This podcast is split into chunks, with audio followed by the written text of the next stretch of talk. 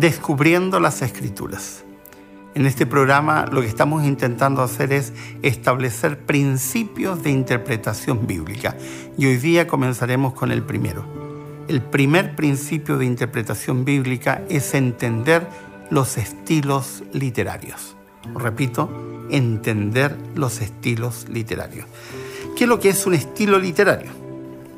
Cuando un escritor decide escribir un libro, elige cómo va a transmitir la información. Si va a escribir una carta, tiene un enfoque. Si va a escribir un poema, tiene otro enfoque. Si va a escribir un, aforismo o un proverbio, hay otra manera de hacerlo y así sucesivamente. A estas diferentes maneras de transmitir la información se le llama estilo literario. Y la Biblia tiene diferentes estilos hay poesía, hay mm, escrituras tipo fantasía, pero que no es fantasía, pero que parecen como novelas. Hay secciones donde eh, lo que importa es el registro histórico. Hay libros históricos en el Antiguo Testamento como Primera y Segunda de Reyes, Primera y Segunda de Crónicas, que narran las crónicas de los reyes. O en el Nuevo Testamento, Hecho de los Apóstoles, que narra los acontecimientos posteriores a la resurrección de Jesucristo o los evangelios que narran la vida de Jesucristo. Es historia. Pero también tenemos eh, fábulas en la Biblia. Sí, fábulas. Hay, un, hay capítulos que son fantasía, extraída de otros textos y se llaman fábulas. Tenemos parábolas, que es un estilo literario, que es una parábola, es una historia que puede ser verdad o puede no ser verdad, pero que se, la utilizaba para transmitir un, un mensaje didáctico. Hay secciones que son netamente didácticas, que pretenden dar enseñanzas, como es el caso de lo que se llama la literatura sapiencial o literatura de sabios, nos referimos específicamente al libro de Proverbios, por ejemplo, o el libro de Eclesiastés, que tienen una función claramente didáctica. Hay otros, otros libros de la escritura que son mezclas. Uno encuentra, por ejemplo, en el libro de Génesis mucha historia, pero resulta que los primeros capítulos del libro de Génesis son una poesía. ¿Y por qué poesía? Porque la poesía se usaba en el mundo antiguo como un método mnemotécnico para memorizar, porque como había tan poca gente que leía, la poesía se usaba como una manera de que la gente quedara en sus mentes registrada la información. Así que tenemos un libro como Génesis donde tenemos poesía, donde tenemos historia, donde tenemos cantos, que son una mezcla de poesía y alabanza, y que están dentro de un mismo texto. Tenemos otros libros de la escritura donde eh, también se produce este fenómeno, pero tenemos compilaciones. Por ejemplo, el, el llamado libro de los Salmos es una compilación que corresponde a diferentes periodos. La mayoría de la gente se lo atribuye a un solo autor, que sería David, lo cual es falso. David es autor de una buena cantidad de los salmos, pero hay una cantidad enorme de salmos que son de Asaf. Hay otros salmos que son de Moisés. Hay otros salmos que son de, personas que no conocemos, que son, que son anónimas y que están compiladas. Y, y, no son una compilación hecha en dos días, son una compilación hecha en varios siglos. Por lo tanto, corresponden a poesías de diferentes periodos. ¿Qué estamos queriendo decir con toda esta información? Que al acercarnos a las escrituras, no podemos acercarnos a la escritura entendiendo que es un libro que tiene un solo estilo, que es un libro que tiene un solo autor, que es un libro que se sigue una misma línea de pensamiento.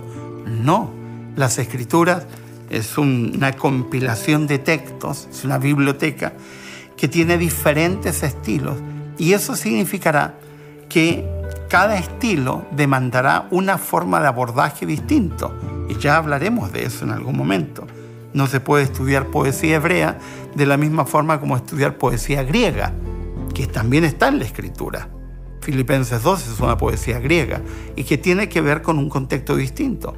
Eh, La poesía hebrea tiene un enfoque, la poesía de origen griego tiene otro enfoque y así sucesivamente. Primer principio hermenéutico. Tengo que saber cuál es el estilo literario en el cual está escrito el libro que voy a estudiar. Es lo primero, porque si sé el estilo literario, sabré cómo estudiarlo.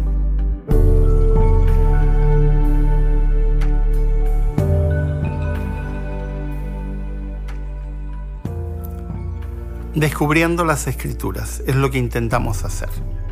Eh, estamos haciendo un programa sobre hermenéutica donde pretendemos dar principios de interpretación que nos permitan responder la pregunta ¿qué significa lo que dijo un determinado autor? Hemos enseñado que la Biblia es una biblioteca, no es un solo libro, que fue escrita en un periodo de 1700 años, con diferentes perspectivas y en diferentes estilos literarios. Principio de interpretación número 2. Tengo que conocer quién es el autor del libro que voy a estudiar. ¿Por qué es tan importante esto? Porque cada autor tiene su propia historia, cada autor tiene su propio estilo, cada autor tiene su propio enfoque. Si yo no conozco al autor del libro en particular, no entenderé, por ejemplo, por qué escribe de la manera en que escribe. El Nuevo Testamento fue escrito, la mayor parte de él, por un solo autor, en este caso Pablo. Pero Pablo pensaba como rabino, tenía la estructura mental de un rabino. Por lo tanto, hay secciones de las cosas que escribió Pablo que son muy complicadas. ¿Y por qué son tan complicadas? Uno dice, ¿por qué Pablo no lo hizo más sencillo? Por algo muy simple. La estructura rabínica implicaba que era solamente para iniciados. Por lo tanto, tenían que hacerlo difícil para que solo algunas personas pudieran captarlo. Pablo luchó con eso toda su vida. Por eso que hay una gran diferencia entre los primeros escritos de Pablo y los últimos escritos. Se observa al final de sus días mucho más sencillez en transmitir lo que transmite. Uno lee Filipenses, que es uno de los últimos libros que escribió y hay una sencillez en Filipenses que cuesta encontrar en el libro de Romanos, por ejemplo, que hay una gran diferencia porque no solamente hay una diferencia de tiempo, también hay diferencia de estructura en el propio autor. Si uno lee el Antiguo Testamento y uno va al libro de Isaías, por ejemplo, observa que Isaías, que tuvo un periodo profético larguísimo, casi 60 años, escribe durante 60 años. Por lo tanto, hay una mirada de, Isaías que es muy distinta desde sus años de juventud a sus años de vejez. Eso ha llevado a algunos a decir, bueno, aquí hay dos autores. No, es el mismo autor escribiendo en periodos de vida distintos. Por lo tanto, en una, en una época transmite de una forma y en otra época transmite de otra manera, precisamente porque el autor está cambiando. Moisés. Moisés escribió el libro de Job y el libro de Job es muy complejo. Fue su primer libro. Cuando uno analiza el libro de Job, observa que en el libro de Job hay, hay algunas cosas que son muy oscuras de entender. Pero luego escribió, en otro periodo, escribió otras cosas. Escribió poesía, por ejemplo. Salmo 90 fue escrito por Moisés. Y uno lee el Salmo 90 y hay una, un uso del lenguaje tan extraordinario hay un uso de las palabras tan bien escogidas, tan bien, bien elaborado. Y uno observa al mismo autor, pero en otro momento de su vida.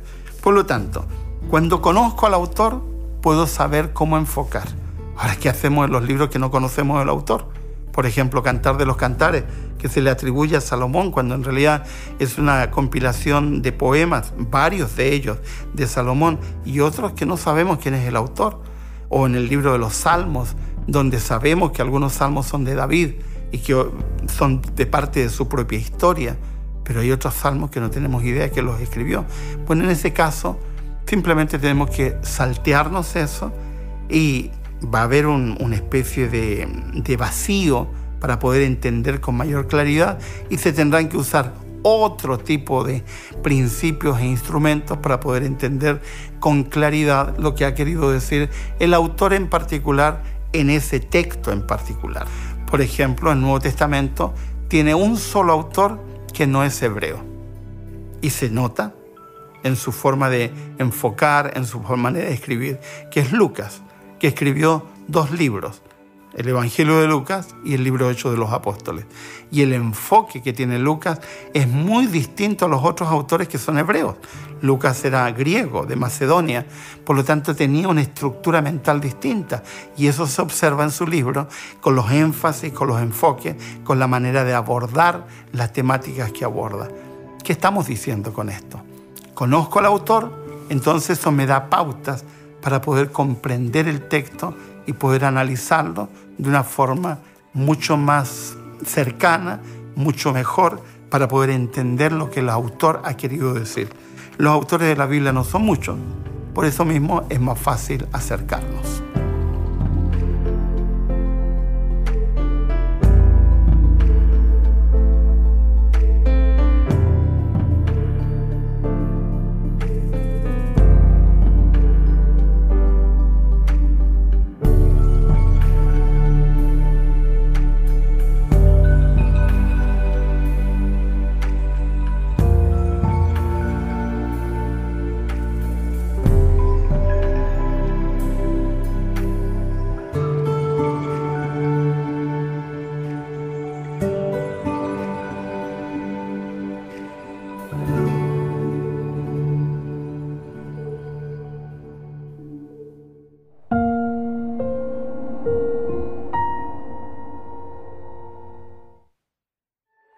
¿Quieres realizar cursos gratuitos sobre salud, familia, temas espirituales y mucho más?